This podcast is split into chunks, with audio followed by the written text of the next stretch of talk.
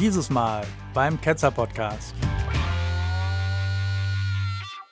Herzlich willkommen zu Ketzer 2.0 Plus, muss man diesmal sagen, denn wir haben Verstärkung durch Marc Niedermeyer von awq.de, den wir natürlich als Stargast zuerst begrüßen. Hallo Marc. Hallo Jan. Hallo, Hallo Marc. liebe Mitketzer. Hallo. Hallo liebes Publikum. Oh, hi Marc. Und ebenfalls dabei von den Ketzern ist die Ramona. Hallo Ramona. Hi. Und der Viktor. Hallo Viktor. Hallo. Ja, unser Mikrofon ist Ketzerlehrling Jörn und der wird euch jetzt erstmal erklären, was wir vorhaben. Also wir feiern Karfreitag. Wir werden auch nicht tanzen, beziehungsweise vielleicht werden wir es doch irgendwann machen. Ja, Und dann müssen wir es natürlich auch aufnehmen und bei YouTube irgendwie hochladen. Das wär's, Und das ja. Das wär's, ne? Aber das wäre nicht das pein der peinlichste Clip, der in den letzten paar Tagen entstanden ist. Der geht auf jeden Fall an RTL mit der Passion. Eins der Themen, die wir heute besprechen werden, äh, was da passiert ist und wie wir das einordnen. Und dann werden wir außerdem noch die historischen Wurzeln von Ostern beleuchten. Das wird der Viktor für uns machen. Hoffentlich kommen wir auch noch dazu, weil wir so viel Programm haben. Aber was wir heute nicht schaffen, das machen wir dann irgendwie ein andermal. Aber auf jeden Fall muss es noch in die Aufnahme rein. Viktor, erzähl uns mal ganz kurz die Wurzeln von Ostern. Ist die, liegen die gar nicht bei Jesus? Das wäre ja ein Skandal. Ja, da haben wir ja schon bei dem Mesopotamien-Spezial drüber gesprochen. Das ist bisher aber noch nicht veröffentlicht. Und äh, ja, da will ich heute mal noch ein bisschen detaillierter auf den Bereich eingehen, der sich auf Ostern bezieht, also wo das Christentum seine Ostergeschichte gestohlen hat. Also, True Crime sozusagen bei, das ist ja wahnsinnig in im Moment, ja, super. Und aber unser hauptsächliches Thema äh, und der Grund, warum wir uns heute überhaupt gesammelt haben hier, ist ein, ein Stammtischthema, einfach querbeet über Ostern und Karfreitag und den gesamten Wahnsinn. es geht um die Jesus Horror Flying Show. Genau. Und Arbeitstitel bei uns ist, äh, was nervt an Ostern und was gibt's da überhaupt irgendwie äh, zu meckern? Gut, steigen wir ein. Was nervt an, an Ostern? Und da gibt's ja so verschiedene Bereiche. Ne? Die Medien geben Vollgas. Man äh, wird konfrontiert mit bizarren Geschichten über Bibelwissenschaft, wo man denkt, das habe ich noch nie gehört und wir werden das alles mal durchgehen. Und ich frage mal in die Runde, sind euch denn schon kuriose Sachen aufgefallen? Irgendwie die Spiegel-Titel-Story, wer war Jesus wirklich? Gibt es dieses Mal äh, sowas oder ist mittlerweile noch Stille angesagt? Es ist so alt schon alles, ja. Was soll man da Neues gibt's da ja eh nicht, ne? Also was mir so auffällt, ist, dass die versuchen jedes Jahr die immer gleiche Geschichte irgendwie ans aktuelle Weltgeschehen anzupassen und damit ihrer Mythologie irgendeine Relevanz zu verleihen. Dieses Jahr ist es natürlich die Ukraine. Da heißt es dann in der Predigt, also der Gott, der greift nicht ein, aber er leidet mit und er hat ja dann sogar den Tod überwunden. Und also reales Leid von Menschen so direkt vor der Haustür, wenn da jemand sagt, dass der Tod überwunden wird und dass da jemand mitleidet und sonst aber untätig bleibt, trotz Allmacht, das halte ich schon für sehr fragwürdig. Ist das schamlos, äh, sich an solche Sachen ranzuwanzen? Vermutlich auch so ein bisschen, unterstelle ich jetzt mal, mit der Idee, dass da also keiner widersprechen will. Weil die sich ja für das Gute einsetzen und so. Und dann sagt ja keiner, was wanzt ihr euch daran an die äh, Leute von der, von der Ukraine, die da echtes Leid haben? Naja, zumindest aus den eigenen Reihen haben sie da sicher keinen Widerspruch zu erwarten. Da kommen genau die Stichworte, die die Gläubigen hören wollen. Und dann können sie sich weiter einbilden. Sie gehören ja zu den Guten, weil sie ja auch mitgebetet haben. Ja, und viel mehr erwarten die, denke ich, auch gar nicht. Es ist schon so abgelutscht, die ganze Geschichte, ja, dass äh, jedes Mal, wenn irgendwo irgendwas ist, irgendein Krieg oder äh, halt Leid von den Menschen, eine Umweltkatastrophe überflutet und wieder Tsunami war und so und immer wieder besetzen die das Thema. Aber am Ende, es bringt nichts, dieses Gelabers. Wenn jemand das mir ins Gesicht sagen würde, würde ich ihn auslachen, würde sagen, du, äh, lass mal stecken, ich will den Mist gar nicht mehr hören. Bring mir was Konstruktives, mach was, beweg dich, ja, und dann ist gut. Da frage ich mich auch, was bedeutet das überhaupt? Also letztlich wird ja behauptet, dass so allgemeine ethische Werte oder gesellschaftliche Normen, ohne die eine Gesellschaft einfach gar nicht richtig funktionieren kann. Einfach, dass man sich nicht äh, gegenseitig die Rübe einhaut oder diese ganzen Sachen, ne, das hat da mit Jesus nichts zu tun. Und dass der uns das beigebracht hätte oder dass der das durch sein Sterben irgendwie beeinflusst hätte, sondern da wird einfach behauptet, dass ohne diese Leidensgeschichte und ohne diese christliche Botschaft gäbe es das alles gar nicht. Und nur deswegen suggeriert man eine Relevanz. Aber an, eigentlich, wenn man mal in andere Länder guckt, die kein Christentum kennen, die funktionieren ebenfalls und zwar nach den gleichen Maßstäben. Also finde ich das sehr fadenscheinig, immer diese Relevanz zu betonen. Ja, ich habe dann auch mal versucht, mich in den letzten Tagen gerade auch noch ein bisschen mal schlau zu machen und war dazu wieder mal auf Facebook, genauer auf der Seite vom evangelikalen Radiosender ERF Plus und hatte da jetzt einen längeren Austausch mit der Social Media Managerin und habe ihr da viele Fragen gestellt. Äh, zum Beispiel, ob der Gott auch einen weniger leidvollen Weg hätte wählen können, um da seine Liebe zu beweisen. Da war dann die Antwort ganz klar, nein, das musste genau so sein. Woher sie das weiß und warum das so ist, das konnte oder wollte sie mir nicht beantworten.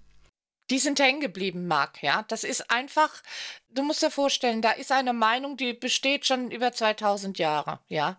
Und sagen wir mal, erst seit 150 Jahren oder 160 Jahren sind wir näher daran, dass wir Wissenschaft nach vorne bringen, dass wir schon anfangen, Dinge zu erklären. Das ist ja noch gar nicht so lange her. Und für den Menschen ist es natürlich auch ein Schock. Du bist ideologisch geprägt. Das ist natürlich eine schlimme Sache. Und wenn du dann noch in so einer Community groß bist und du gibst das weiter, das ist wie ein Virus eigentlich. Jetzt kommen da irgendwelche Leute daher, ja, und die belegen, die, die widerlegen das alles, was du gelernt hast. Die widerlegen dir das ganz einfach. Der Marc hat ja eben noch davon erzählt, was wäre denn gewesen, wenn Jesus noch 20 Jahre weiter gepredigt hätte oder und so weiter, ne? Und äh, das heißt, ja, er hätte für uns den Tod überwunden und so. Finde ich sehr interessant, ne? Was wäre denn wirklich gewesen, wenn er geblieben wäre?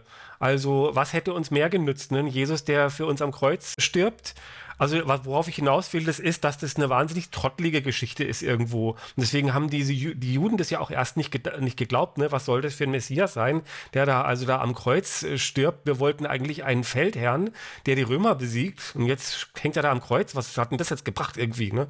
Und ich denke mir halt, wenn ein allmächtiger Gott zu einem Menschen wird und ist unsterblich und würde auf der Erde bleiben, was könnte der für uns Gutes bewirken? Was könnte er uns alles beibringen über Krankheiten, über wie wir die Klimakrise die hätten wir nicht und so weiter, ne? Und insofern finde ich so dieses Pathos, das in diesen Tod gesteckt wird, obwohl der halt völlig sinnlos ist, finde ich echt bizarr. Ist es auch. Guck mal, unser, der Buddha oder Konfuzius, das sind alles Leute, die friedlich waren, die mussten nicht einen besonderen Tod sterben. Dass die Vorstellung, dass sich ein allmächtiger und allgütiger Gott seinen eigenen Sohn im Interesse Dritter, wenn auch nur vorübergehend, zu Tode foltern lässt, dass das auf halbwegs klar denkende Menschen befremdlich oder auch verstörend und fragwürdig klingen könnte, das konnte oder wollte sie nicht nachvollziehen. Was diese ERF-Leute angeht, die verbreiten eine völlig einseitige Version ihrer Bibel. Der Bestrafungsaspekt kommt da überhaupt nicht mehr vor. Der Jesus oder Gott Jesus oder wer auch immer, das ist da nicht so ganz eindeutig definiert, wer da genau wer ist. Der ist einfach nur der liebe und mächtige Beschützer der Menschen, die an ihn glauben und die allesamt von Geburt an natürlich sündig und deshalb erlösungsbedürftig sind, vor allem Leid bewahrt.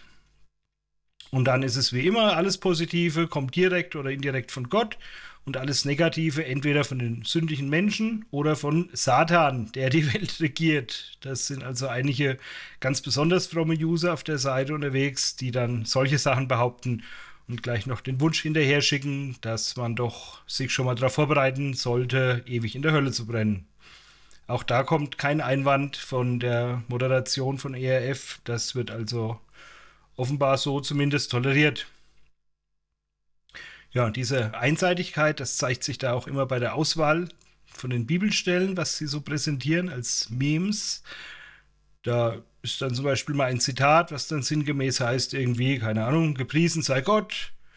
Und dass er aber in der Bibel, in der Stelle eine Zeile weiter dafür gepriesen wird, dass er die Städte der Gottlosen zerstört und sie für immer unbewohnbar macht, das lassen sie einfach weg. Und wenn man dann fragt, ob sie das denn toll finden, dass sie dafür ihren Gott preisen wollen, da gibt es dann auch wieder eher eine Beleidigung als eine Antwort oder eine Stellungnahme dazu.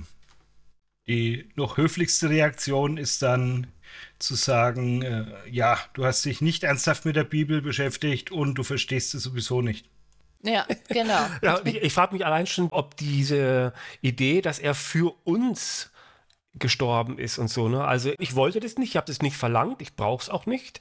Insofern stimmt es schon mal nicht mit für uns, aber letztlich nehmen wir an, ich hätte mal ein Einverständnis gegeben, so ja, mach mal, ne? was könnte er denn bewirken? Also es geht ja darum, die Erbschuld und die Erbsünde des Menschen zu tilgen, ne? also die, den Affront äh, gegenüber Jahwe, den wieder reinzuwaschen, wissen wir alles. Ne?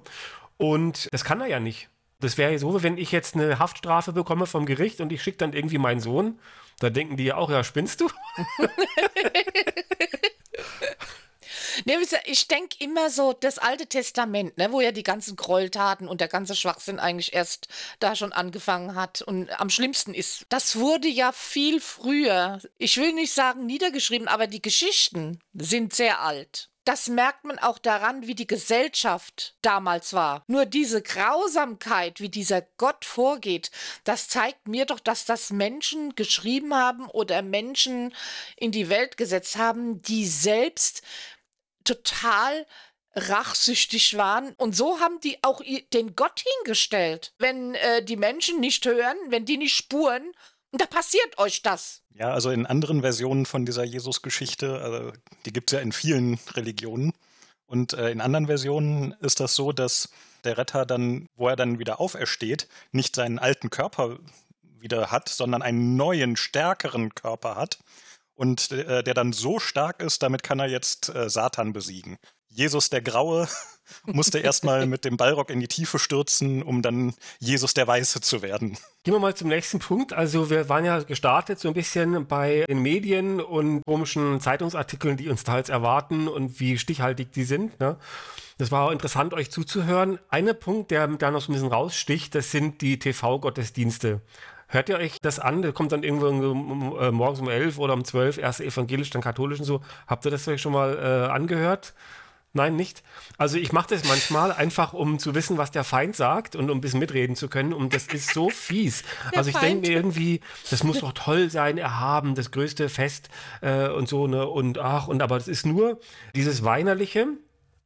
Äh, Brauche ich euch nicht weiter ausführen, ne, in, den, in den Predigten.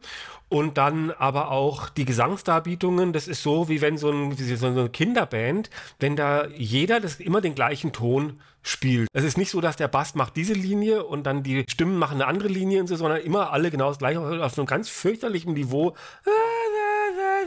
Und ich schäme mich so ein bisschen über mich selber, dass ich da, äh, dass ich das so hart beurteile. Weil das macht man irgendwie auch nicht, wenn die halt da das schön finden, warum nicht, ne? Aber ich finde das irgendwie fies und ich habe da so einen richtigen Ekel davor, diese infantilen Gottesdienste mir anzugucken und ich tue es trotzdem.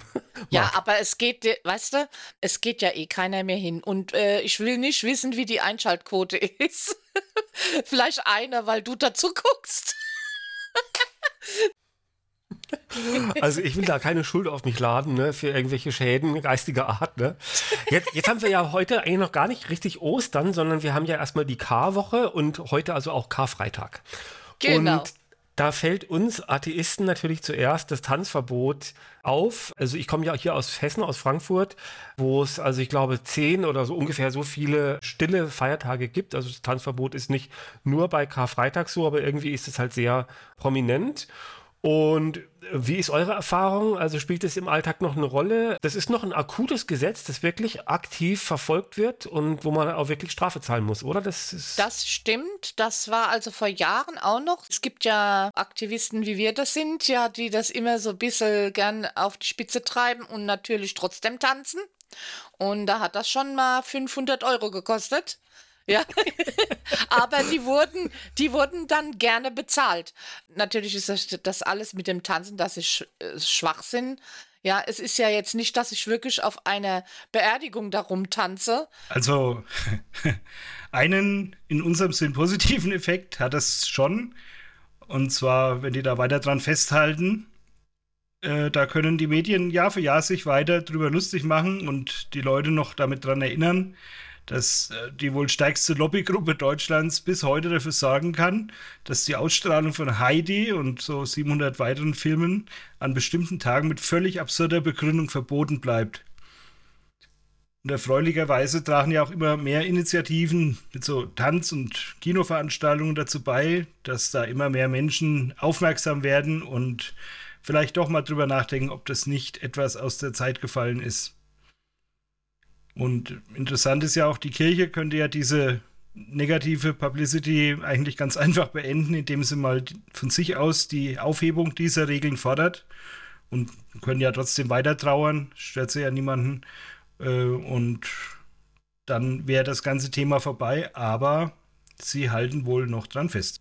Aber wie wird es jetzt genau begründet überhaupt? Also wir wollen ja gute Nachbarn sein. Das, wir wollen also auch, dass die Christen da meinetwegen ihre Feste feiern können. Ne? Das bleibt ihnen ja unbenommen. Also wie wird es das genau begründet? Was ich verstehen kann, das ist, dass man das als ein Rechtsgut betrachtet, dass diese Feiern ungestört stattfinden sollen. Ne, das gilt ja dann im Grunde auch für jeden und da muss jetzt dann nicht unbedingt da eine Karnevalskapelle äh, an der Kirche äh, da vorbeiziehen und die stören, äh, wenn die da über den Nee, Tod das- des Herrn irgendwie trauern. Das nee, verstehe ich das schon. braucht man nicht. Das braucht man nicht. Das würde ich auch nie machen, ne? Aber ich kann doch in meinem äh, Zuhause oder in meinem Tanzstudio oder in meinem Sportdings kann ich doch machen, was ich möchte. Ja, das, äh, die, die brauchen doch dann dort nicht hinzukommen. Ich brauche nicht in die Kirche zu gehen an dem Tag. Ich brauche eigentlich überhaupt nicht in die Kirche zu gehen. Ich bin ja gar nicht mehr drin. Ja, aber muss man denn jeden Tag Party machen? Ja, man muss jeden Tag Party machen dürfen. Es darf mir keiner verbieten, irgendwie eine Party zu machen. Die können ihren Kummerkasten-Day machen, ihren Flentag und ich mache meinen Spaßtag. Fertig.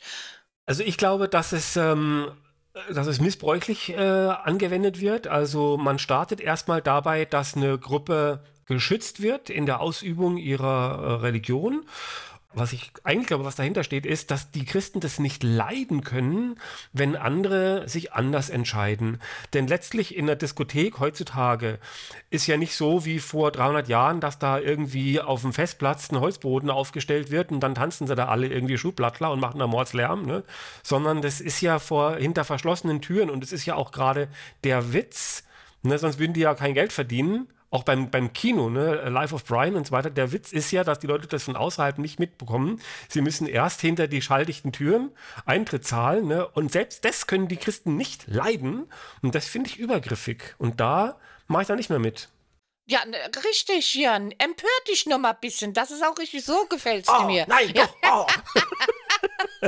Ja, und das Akiti-Fest, das war ja ursprünglich auch ein Freudenfest, ne? Also das Ja. finde ich dann besonders komisch. Das ist ja eine geklaute, äh, ein geklautes Fest, was ursprünglich ein Freudenfest war und jetzt darf man da nicht feiern. Also Ja, wie so viele andere Feste auch geklaut sind. Ne? Dann könnten wir doch einen Techno-Rave das machen sind, zum Lobe des Herrn. Ja, das sind die. zum Lobe von Inanna, hallo? Ja, diese ganze leidvolle Hinrichtung, das ist ja dann nur der krönende Abschluss noch des ganzen Leidensweges und so der eigentliche Höhepunkt von der ganzen Sache. Interessanterweise ist ja auch das Symbol des Christentums das Kreuz und nicht so jetzt vielleicht ein auferstandener Jesus oder ein leeres Grab. Nein, das Kreuz steht im Zentrum und da haben wir schon diesen Leidaspekt ganz zentral, den wir immer wieder in jeder Kirche überall antreffen. Ja, aber wieso sind die denn überhaupt traurig? Weil Jesus hat doch schon vorher angekündigt, dass er wieder aufstehen, auferstehen wird. Also ich verstehe das sowieso nicht, warum die überhaupt traurig gewesen sind. Sollen wir mal kurz über den, das Leben des Brian äh, reden? Also wir können zwar jetzt hier keine Rezension irgendwie, das wäre mal ein eigenes Thema noch, ne? Aber es ist doch schon, dass der Film gerade so an Karfreitag eine besondere Rolle einnimmt. Der wird in manchen Kinos wird der gezeigt. Ich habe das jetzt schon mal gelesen, irgendwie auf dem HPD dass da äh, Veranstaltungen gibt, da wird erst getanzt, dann wird Life of Brian gezeigt und dann wird irgendwie über die, über die Kirche äh, kritisiert oder, oder andere Reihenfolge, keine Ahnung. Und das ist ja eigentlich ein kindisches Verhalten, ne? dass man jetzt absichtlich da, da den Leuten gegen den Strich bürstet. Ne? Und das ist ja der Sinn. Ne? Also, was für eine Funktion hat dieser, dieser Film an Karfreitag für die Atheisten? Ja, erstmal ist das natürlich äh, Widerstand gegen diese dämliche Gesetzgebung. Ich habe mir den gestern Nacht auch mal wieder angeguckt und bis nach 24 Uhr, also ich habe reingefeiert, sozusagen.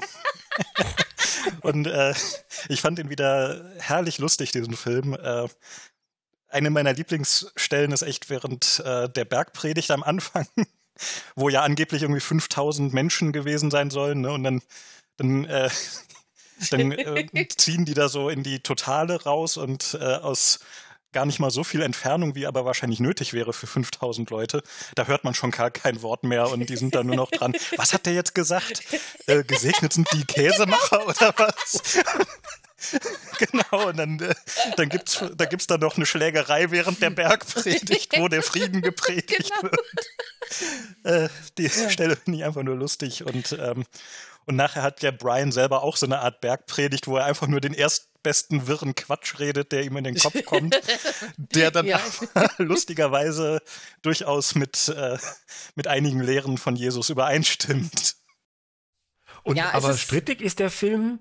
Also ich meine, man muss sagen, wie gut er diese Sachen trifft. Ne? Das ist wirklich auch gerade für die damalige Zeit ist das wirklich also auf die Fresse oder auf den Punkt genau. Ne? ähm, aber letztlich äh, dieser Film ist ja nicht laut. Man kann ihn ja auch leise äh, vorführen. Ne? Und äh, sondern es sind die Inhalte, die den Christen nicht ja. gefallen. Und das finde ich dann bedenklich, weil letztlich denken und äh, kann ich ja, was ich will, ne? und für richtig halten oder auch für dämlich halten. Also finde ich im Grunde ein Kampf, den die Kirche irgendwie nicht gewinnen kann. Und ich habe auch so das Gefühl, dass sie äh, mittlerweile gar nicht mehr versuchen, das allzu sehr durchzusetzen, weil sie wissen, oh, da ändert sich irgendwie der Wind. Wisst ihr was darüber, dass es da immer wieder, also dass die Kirche da jetzt auch davon Abstand nimmt, das allzu sehr zu verfolgen mit diesen Kinoaufführungen? Ja, du brauchst ja auch Menschen, die dahinter stehen, ne? Und die haben nicht mehr so, also das sind ja so viele ausgetreten und es wird immer mehr.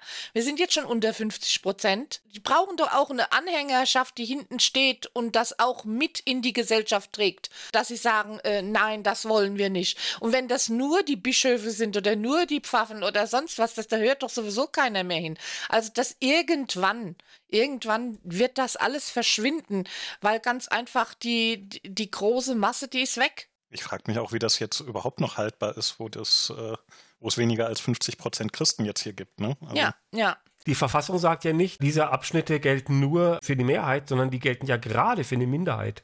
Also der, der Schutz würde eher sich noch verstärken als. Äh, ne? Können auch wegen mir, können sie diese Feiertage, ich brauche die nicht, ja. Die können die Feiertage wegnehmen. So sieht das aus. Ja, dann machen wir mal einen Punkt unter diesen Abschnitt. Ja. Das ist so die Gesellschaft, die wir gerade so im Fokus hatten. Jetzt, was mich interessieren würde, ist letztlich so diese Passionsgeschichte und dieser ganze äh, Jesus, diese Erzählung mit dem Opfer und der Kreuzigung und so weiter. Was ist da dran? Denkt ihr, das hat einen historischen äh, Kern oder ist das komplett alles erfunden? Wie kann da was dran sein? Wenn man immer noch darüber diskutiert, ob es den Jesus überhaupt gegeben hat. Verstehst du? Also was ich meine, das ist, dass die Details der Geschichte, ne, wo er hingeritten ist, was ist dann passiert, dessen, dessen so, ne, äh, man denkt ja irgendwie, das kann man sich nicht ausdenken und das müssen Leute irgendwie erlebt haben und das wurde dann aufgeschrieben und meinetwegen äh, wurde das dann über die Zeit noch ein bisschen verändert und ein bisschen dramatischer gemacht und so, aber im Kern sind das Beobachtungen von Leuten. Guckt man aber in die Bibel, stellt man fest, dass man die gleiche Geschichte konstruieren konnte. Einfach ja. aus Kenntnis des Alten Testamentes heraus. Das heißt also, diese Richtig. Augenzeugen sind gar nicht äh, notwendig. Ja? Viktor, willst du darauf äh, kurz noch antworten? Ja, gerade Matthäus, den du ja gerade genannt hast, ne? Das ist eigentlich nur eine lange Liste von irgendwelchen Prophezeiungen, wo dann überall einfach nur Jesus eingesetzt wurde. Ne? Mhm. Und das ist literarisch eigentlich total schlecht gemacht. Ne? Also da ist irgendwie jede, jede Geschichte ist nur irgendwie so zwei Zeilen lang. Jesus geht irgendwo hin, macht irgendwas, und dann äh, sind äh, 2000 Leute fallen auf die Knie und dann schwupps ist er äh, in 200 Kilometern Entfernung bei der nächsten Stadt, macht wieder was und äh, 5000 Leute fallen auf die Knie und schwupps ist er wieder woanders. Ne? Also das ist irgendwie so, so ganz schlecht geschrieben, wo du einfach richtig merkst, das ist einfach nur eine Liste von, von den ganzen Prophezeiungen, die es zu der Zeit gab, wo dann einfach überall Jesus eingesetzt wurde. Richtig. So, genau so meine ich das. Und deswegen, äh, das ist aber trotzdem dann nicht historisch. Das ist ganz einfach nur eine aneinanderreihende Meer. Ich würde gerne über die, die Kreuzigung selber reden und welche Logik in dieser Kreuzigung steht, aber vorher weil das mich irgendwie persönlich auch so ein bisschen packt, da ist so diese, diese Passionsgeschichte selber, also der Leidensweg. Ne? Wie würde das ein Schriftsteller schreiben, der seine Leser irgendwie packen will und will, dass sie bestimmte Gefühle entwickeln, ne? dass sie es immer weiter zuspitzt, dass Jesus immer einsamer wird, dass es immer grausamer wird und dass Jesus also dann das Kreuz noch selber schleppen muss und dass er zusammenbricht und so weiter. Ne? Also das ist ja eher Dramatik, aber trotzdem muss ich irgendwie schon auch sehen, dass das verfängt. Also mich hat als äh, Jugendlicher und als junger Erwachsener einfach die Dramatik, die Leidensgeschichte schon berührt. Und dann hat man auch irgendwie so ein bisschen Hemmungen, da so drauf zu dreschen und das so ganz nüchtern irgendwie zu betrachten. Ne? Wie seht ihr diese, diese dramatische Passionsgeschichte? Ja, ich kann dir sagen, was das ist. Das Märtyrertum ist das. Die Menschen stehen auf sowas. Na, das ist ehrenhaft. Wenn jemand für etwa jemand anderes sein Leben gibt, das quasi beendet. Deshalb hat ja die Volksfront von Judäa auch Brian nicht gerettet. Richtig. Die wollten, die wollten den Märtyrer haben. Ja, das ein Märtyrer, das ist das Geilste, was es geben kann, wo du Menschen so richtig fangen kannst damit. Jesus ist ein Märtyrer, ja, der hat sich geopfert, ja, und wie toll ist denn das? Hallo, der hat sich geopfert für uns. Ich mache jetzt mal einen Vergleich, der klingt vielleicht ein bisschen blöde, ja, aber ihr habt ja sicherlich Aufnahmen gesehen, wie so am Fließband Hühner geschlachtet werden werden, die werden da so eingeklinkt und dann hängen die mit dem Kopf nach unten und das heißt immer, die werden, sind sofort ohnmächtig und spüren das nicht, sind tot. Ne? Also praktisch so, wie wenn ein Lichtschalter ausgeknipst wird, ne? plötzlich sind die tot. So war ja der Tod von Jesus nicht. Also ich habe so das Gefühl, dass man trennen muss, den Tod selber, also dass er eben noch gelebt hat und jetzt ist er tot, einerseits, und andererseits, dass es eben so leidvoll war, dass man ihm die Lanze in die Seite äh, stieß, dass man ihm Essig zu trinken gegeben hatte, dass er von allen verlassen wurde, am Schluss sogar von Gott selber. Mein Herr oder mein Vater, war, hast du mich verlassen und so weiter. Ne? das ähm, impliziert so ein bisschen so Schuld. Man guckt auf diesen Jesus auf dem Kreuz und fühlt sich schuldig, weil der hat dieses Leid für dich auf sich genommen. Und wäre der einfach geköpft worden wie so ein Hühnchen, dann hätte man halt gedacht, ja gut, äh, war jetzt vielleicht, weiß ich nicht, so, aber Leid hat er ja nicht. Man wird das ganz anders betrachten. Und deswegen finde ich diese Passionsgeschichte, diese Leidensgeschichte so, so wichtig. Ja, alle äh, diese hellenistischen Religionen, die haben ja alle so einen Leidensweg vom äh, Retter. Und da wird immer betont, dass äh, der Retter da gel gelitten hat. Also. Ja, der Leid ist der Weg zu Gott. Das ist äh, auch bei der Beschneidung von den jüdischen Mitbürgern, ja, sagen die das ihre Kindern und allen. Der Leid, das ist das Leid, der Schmerz, das müssen die spüren. Dann ist der Weg zu Gott, das ist dann äh, ein guter Weg. Wie zentral und wie wichtig immer dieses Leitnarrativ war, das ist heute sogar noch zu sehen, auch und zwar bei den sogenannten Kreuzwegen. Das sind also so Wegabschnitte, die führen meistens irgendwo einen steilen Berg hoch mit vielen Treppenstufen zu einer Kapelle oder einer Kreuzigungsgruppe. Und da werden dann nochmal alle einzelnen Leidenstationen in Szene gesetzt. Also Jesus nimmt sein Kreuz auf, Jesus fällt das erste Mal, das zweite Mal und so weiter. Und ja, die eigentliche Message dabei ist so einfach wie wirksam. Lieber Christ, schau dir das an, daran bist du schuld. Interessanterweise kommt im heutigen christlichen Mainstream so diese direkte Schuldzuweisung kaum noch vor. Das trifft man nur noch so als Bestandteil von Gottesdiensten eigentlich. Da hat man dann auch das Leid schon inzwischen umdefiniert. Das hat also jetzt eine andere Bedeutung. Äh, schaut mal, euer Gott weiß, was Leid bedeutet. Er leidet mit euch mit. Und dass jetzt die Gläubigen selber an diesem Leid schuld sein sollen, das lässt sich heute wahrscheinlich nicht mehr so gut vermitteln und verkaufen. Und ja, außer wenn man es vielleicht mit ganz extrem verstrahlt religiösen Leuten zu tun hat. Die Geschichte, die darum gesponnen wird, wurde, dass das bei dem Jesus aber was Besonderes gewesen sein muss, ne, dass er gelitten hat. Der wird die anderen, die drei da, die schon hangen da, äh, ne, wisst ihr, kennt ihr die, die Ja, weil Jesus keine waren, Schuld hatte, die anderen waren ja Verbrecher. Ja, ja. Genau. Und es ist ja die Idee, ne, dass man, dass, dass man jemand brauchte, der selbst keine Schuld hatte, noch nicht mal die Erbschuld. Ne? Und der muss dieses Opfer erbringen. Aber ich will noch ganz kurz, weil der Marc gerade das so aus, gut ausgeführt hat, dass man dieses Leid gar nicht mehr so sehen will und so weiter. Es gibt auch Gegenbeispiele, ne? obwohl ich dem prinzipiell schon zustimmen würde. Aber nur mal, um auch die andere Seite wenigstens kurz zu beleuchten. Ihr habt vielleicht gesehen von Mel Gibson die Passion Christi. Die läuft jetzt bestimmt wieder irgendwo im Fernsehen. Ich habe die noch nie gesehen, weil ich es irgendwie mir nicht antun will. Ne? Aber schon die Bilder, äh, die man da auf Google findet, sobald man da mal irgendwie was drüber liest, ne, ist also komplett alles blutverschmiert. so wie so ein Gesplatter-Movie. Und äh, es gibt ja auch viele Leute, denen das auch zu blutig ist. Ne? Aber Ich war vor kurzem mal im Stephansdom in Wien und da hängt auch so an so Schnüren das Jesuskreuz wirklich über, über der Masse der Gläubigen, über den Bänken praktisch, ne? Der hängt einfach den Leuten überm Gemüt sozusagen. Und der erinnert alle daran, so, und das habt ihr alle verbrochen. Und da müsst ihr jetzt euch mal niederknien und dem müsst ihr euch würdig erweisen.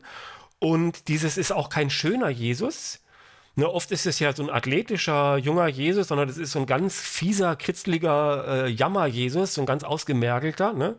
Und ich sehe da, und das hätte ich früher nie, nie getan, ich sehe da mittlerweile eine Bösartigkeit drin, wie das eingefädelt ist, die Gemeinde so zu bescheißen letztlich, mit diesen eindeutigen Bildern. Mhm. Und heute sehe ich diese Eindeutigkeit und auch das Übertriebene und denke mich, also wer soll denn darauf reinfallen, wenn das so plump da einem vorgeführt wird? Ne? Aber als Gläubige, die sehen das nicht. Und wenn sie vielleicht einen kleinen Anflug hätten, da kurz ein bisschen drüber nachzudenken, dann werden sie sofort selbst von sich selber einkassiert und sagen, so darfst du nicht denken. Ne? Da ist ja Jesus für dich gestorben. Ne? Okay, nächster Punkt. Marc, ja, wenn ich dich gerade äh, da vor der Nase habe, ja. Welchen Zweck und welche Logik hat jetzt überhaupt diese, diese Kreuzigung? Was hat es jetzt überhaupt nach christlicher Idee äh, gebracht? Ja, die einfachste Antwort wäre natürlich, fragt da mal einen Theologen, der sich da auskennt. Ich kann da jetzt nur meine Erfahrungen weitergeben aus Gesprächen mit Gläubigen. Und da gibt es ja eigentlich einen ganzen Sack voll Fragen, die man sich da mal in dem Zusammenhang stellen könnte oder sollte. Es geht zum Beispiel damit schon los, dass ja ganz unklar ist, wer denn jetzt da wem was genau wie geopfert hat. Also hat sich jetzt Jesus geopfert, hat sich Gott selber geopfert oder hat sich Gott mit Jesus selber ein Menschenopfer dargebracht? Äh, neben so ganz grundlegenden Fragen gibt es dann auch natürlich noch viele Details, die sich daraus ergeben und auf die Christen entweder überhaupt keine Antworten haben oder nur die altbekannten Scheinargumente hervorkramen. Also jetzt mal nur so als Übersicht ein paar Fragen, die da reinfallen. Äh, man könnte sich zum Beispiel fragen, was ist denn eigentlich so ein Menschenopfer wert, wenn jetzt der Geopferte den Tod überlebt? Oder was ist von einem Gott zu halten, für den ein Menschenopfer, das äh, ist ja laut der ERF Plus Mitarbeiterin das einzige Mittel der Wahl, äh, um jetzt so seine Liebe zu bezeugen. Was ist da mit dem Gott los, der dafür ein Menschenopfer braucht? Und als allwissender Gott hätte er ja schon vorher gewusst haben müssen, dass der Jesus nur mal das Wochenende tot sein würde. Wozu also dann so eine leidvolle Inszenierung überhaupt? Und dann auch, wenn man weiterdenkt und überlegt, was wäre denn anders gelaufen ohne dieses Ereignis? Also wenn jetzt Jesus noch ein paar Jahre länger hätte leben und predigen können. Oder eine spannende Frage ist auch, ob die Erlösung jetzt denn schon stattgefunden hat oder ob das erst noch kommt. Wenn jetzt die Menschen schon erlöst sind, müssten sie ja eigentlich auch schon frei von der Erbsünde sein. Dann hätte sich das Ganze ja eigentlich schon längst erledigt. Dann könnte man sich fragen, ob jetzt alle Menschen erlöst sind oder nur manche und ab wann überhaupt. Also zählen jetzt Neandertaler oder Homo erectus auch schon dazu oder gibt es die Erlösung erst ab Homo sapiens? Wie sieht es mit Primaten aus, anderen Tieren? Also da ergeben sich jede Menge Fragen, die eigentlich alle nur zeigen, dass da irgendwas sehr, sehr seltsam ist. Und naja, die Theologen haben sich da natürlich schon ganz viele Antworten ausgedacht, um die Fragen irgendwie zu bewältigen.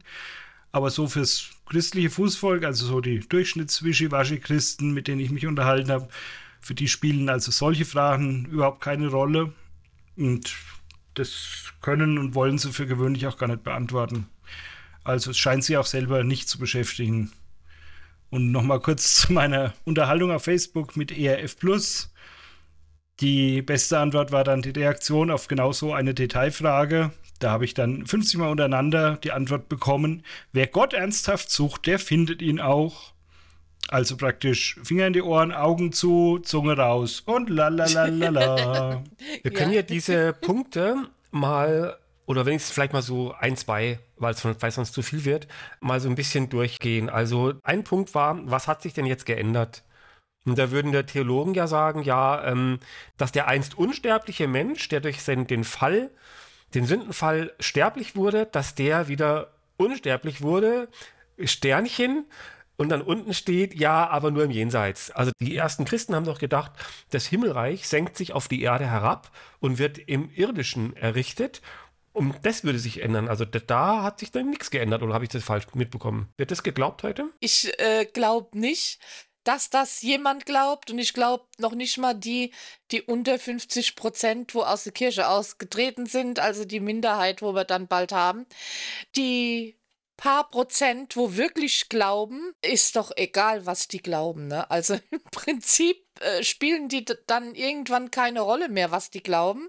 Ja, die glauben einfach, dass sie ja zu den Guten gehören und das reicht ihnen schon.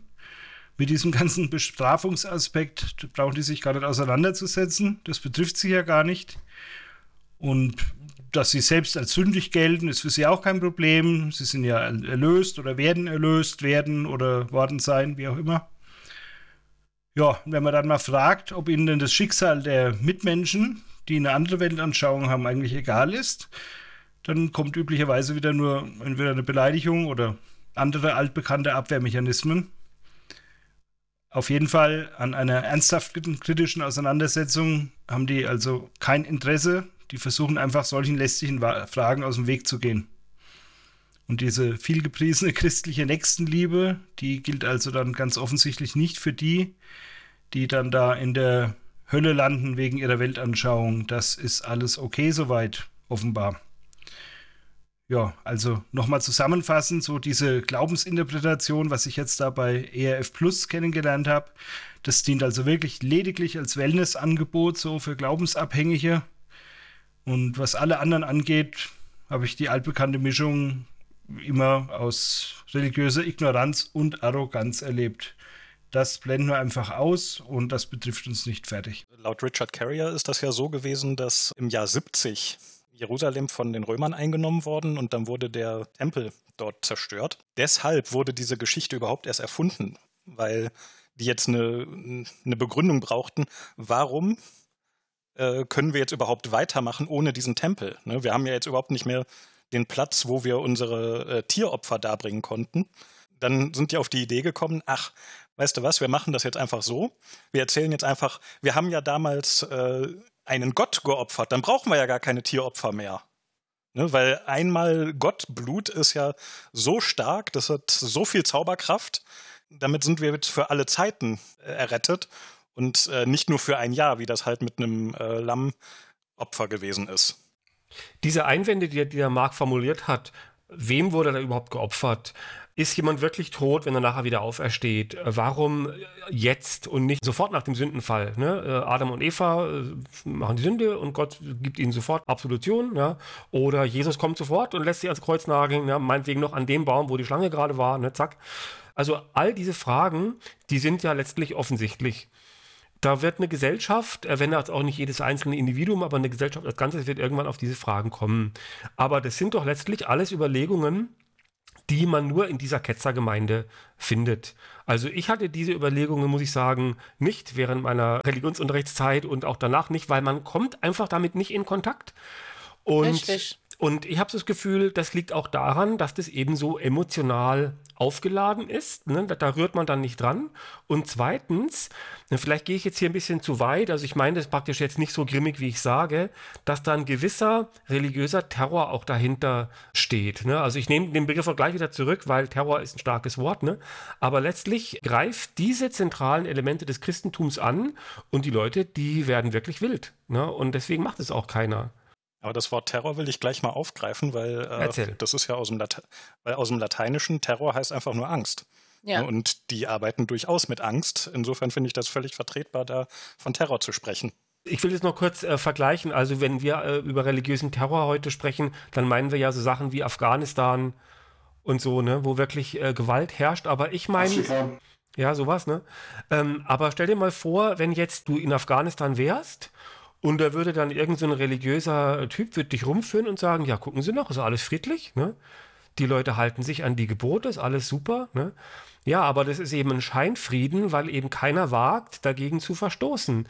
Denn der Frieden, ja. den muss man eben testen, dadurch, dass man dagegen verstößt. Und, und ich meine jetzt nicht verstößt gegen legitime Gesetze, sondern dass man einfach seine Freiheiten in Anspruch nimmt. Ne? Und ich finde halt schon, dass hier das Christentum sich auch in einer gewissen Weise schuldig macht, dass es immer noch bestraft wird, diese Fragen zu stellen und deswegen werden sie nicht gestellt. Das ist praktisch eine Art vorauseilender Gehorsam. Das trifft es vielleicht eher als, als Terror. Also man gibt das, äh, das Leid, hat man ja schon mal als erstes immer wieder von Generation zu Generation weitergegeben an Kindern, ja, dass man die züchtigen muss und äh, zur Frömmigkeit.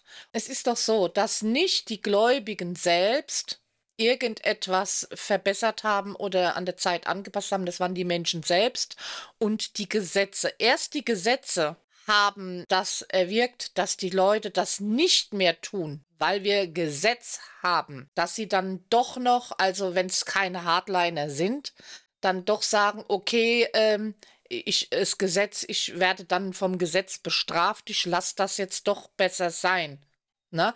Wie jetzt die Frau zu schlagen, das Kind zu schlagen, zu züchtigen und so und so weiter und so fort. Das war äh, halt äh, echt eine grauenhafte Zeit und ähm, die Kirchen brüstieren sich aber jetzt selbst, damit sie, sie hätten ja das äh, beendet und ähm, sind äh, andere Wege gehen sie und, und sie nehmen ja alles in Anspruch, ne? dass sie, dass denen ihre Idee irgendwie war. Genauso nach ein paar hundert Jahren wird man sagen, ja, die Homosexualität wurde letztendlich von der Kirche selbst, äh, na, dass, dass die Menschen anerkannt wurden und dass, äh, dass die unterm Schutz stehen und was weiß ich. Das sind riesige Themen, die du da äh, anreißt. Äh, wir müssen leider aber zum Schluss kommen in diesem Beitrag. Ja, genau. also, aber wir können mal festhalten, es bleibt also noch genug Stoff äh, übrig für die nächsten 150 Sendungen. Äh, aber ähm, Strich drunter, ne? Also, wie gehen wir denn jetzt äh, damit um? Also, ist der Oster, ist Ostern noch irgendwie eine Sache, wo man sich aufgerufen fühlt als, als Atheist? Diese diese Lehre zu bekämpfen? Schreibt man irgendwie Artikel, Kommentare dann drunter, ne? oder wie der Marc, der sich da mit diesen ERF-Leuten da äh, battelt, ne? Oder soll man es einfach ignorieren oder lächerlich machen? Oder wie ist denn so der Umgang mit Ostern? Ich finde ja, aus dem Grund, wegen unserer Politik. Wir müssen denen zeigen, wie lächerlich wir das alles eigentlich finden und was sie immer noch denken, dass sie uns irgendwie äh, aufzwingen, etwas, äh, ein Verhalten aufzwingen wollen, das wir gar nicht brauchen. Ja, Viktor, was meinst du? Wie soll man es weiter bekämpfen, ignorieren, lächerlich machen? Wie gehst du damit um? Ja, also wenn ich da so äh, irgendwelche Diskussionen auf Facebook sehe oder so, dann ähm, kommentiere ich da immer einfach nur noch äh, ganz trocken. Hier, liest dir mal die Geschichte von Inanna durch, dann wirst du sehen, die Geschichte von Jesus ist da einfach nur eine, eine dreiste Raubkopie davon. Und äh, damit ist für mich dann das Thema äh, schon so ziemlich erledigt. Marc, wie sieht's aus bei dir? Bekämpfen, ignorieren, lächerlich machen? Tja, ähm, also ich denke mal, dass wir gerade mit diesen 50 Prozent, die wir jetzt gerade erreicht haben, äh, schon ein deutliches Zeichen sehen für eine Trendwende. Und die äh, religiös, offen religiösen Politiker konnten ja immer bisher recht sicher sein, dass sie da die Mehrheit bekommen und zumindest nicht gegen sich die Überzahl haben. Ich denke mal, dass die auch sehr schnell dann äh, da umdenken können und sich darauf einstellen können. Und das würde natürlich den Prozess dann noch weiter beschleunigen und wird sich dann hoffentlich auch endlich mal positiv auf dieses immer noch unerträglich enge Verhältnis von Staat und Kirche auswirken. Also zumindest erscheint mir die Hoffnung jetzt ziemlich begründet, wenn das jetzt mit der Entwicklung so weitergeht. Und natürlich muss man sagen, dass niemand da so effektiv gerade dran arbeitet wie die Kirchen selbst. Da können wir also ketzern und schreiben, wie wir wollen. Das kriegen wir so nicht hin. Ich habe so den Eindruck, dass die Berufschristen, die heute jetzt da als Verkündiger noch auftreten, dass sie so dieses biblische Erbe wie so ein Klotz am Bein hinterher schleifen. Das merke ich also auch immer wieder, wenn ich so das Wort zum Sonntag mal mir anschaue und analysiere und kommentiere. Da gibt es dann nach wie vor irgendeinen mehrheitsfähigen Standpunkt, dann kommen ein paar mahnende Worte, viel Emotion und dann irgendwo noch so ein. Und genau das lesen wir auch in der Bibel. Und das war's. Also zusätzlich zu dieser reinen Religionskritik, also jetzt das Ketzern, da halte ich es für zunehmend wichtig, auch vermehrt noch Antworten äh, zu geben aus säkular-humanistischer Sicht.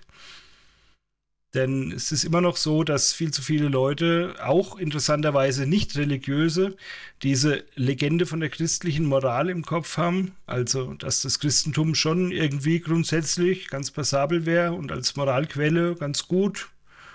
Und das, wie wir ja seit Andreas Edmüllers Buch wissen, das ist natürlich nicht mal ansatzweise der Fall.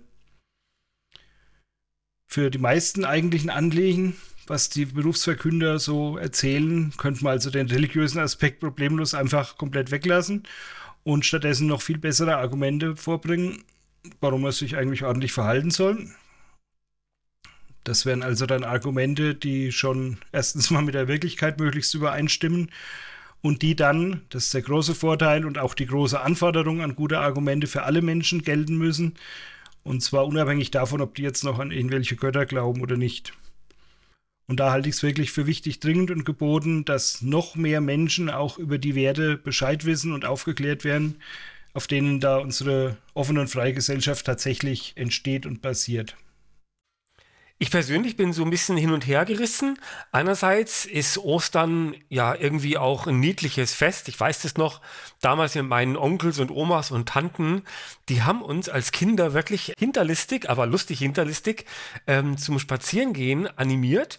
Und dann äh, haben sie mal angehalten irgendwo in so einem Waldstückchen und dann mussten wir da Eier suchen. Und tatsächlich haben wir da angemalte Ostereier und Schokolade gefunden. Und was wir erst dann im Erwachsenenalter rausgefunden haben, ist, dass die tatsächlich einen Tag vorher den gleichen Spaziergang gemacht haben, ohne uns Kinder, und haben dort die ganzen Süßigkeiten versteckt und dann vermutlich den ganzen Abend gehofft, dass das nicht andere Kinder irgendwie vorher plündern. Ja, und das finde ich irgendwie putzig und da frage ich mich, muss man da irgendwie so als Ketzer mit Stirnrunzeln und erhobenem Zeigefinger da jetzt irgendwie äh, Bedenken äußern? Ja, also es gibt also einerseits dieses Ostern, auf der anderen Seite merkt man auch sofort die Gefahr. Wir werden ja gleich diesen Beitrag machen über dieses Passionsspektakel von, von RTL, ne? wo dann plötzlich so diese Geschichte plötzlich ernst wird, ohne dass es irgendeiner aber genau ausspricht. Und dann werden dann davon plötzlich Ansprüche abgeleitet. Ne? Da wird eine Moral als verbindlich erklärt und das sind die Guten und wenn du was dagegen sagst, gehörst du zu, den Schlechten. Ne? Und diese Linie, die muss man sehr genau beachten und einhalten und gucken, dass sie nicht übertreten wird. Und ich finde schon, dass man da wachsam sein sollte. Man darf natürlich nicht den Spaß dabei verlieren, aber genau das machen wir ja im Ketzer-Podcast. Und wisst ihr was? Weil es so viel Spaß macht, machen wir gleich noch eine weitere Folge. Ich bedanke mich bei Ramona, bei Marc und bei Viktor und natürlich bei unseren Zuhörern. Und wenn es euch gefallen hat, dann bleibt einfach dran, hört euch die nächste Folge an. Da geht es um Thomas Gottschalk und die Passion auf RTL. Bis gleich. Liebe Zuhörerinnen und Zuhörer, wir haben diesen Podcast wieder in mehrere Segmente aufgeteilt. Schaltet deshalb auch beim nächsten Mal wieder ein, wenn es heißt Cat 220. Gottlose Gedanken zum Leben.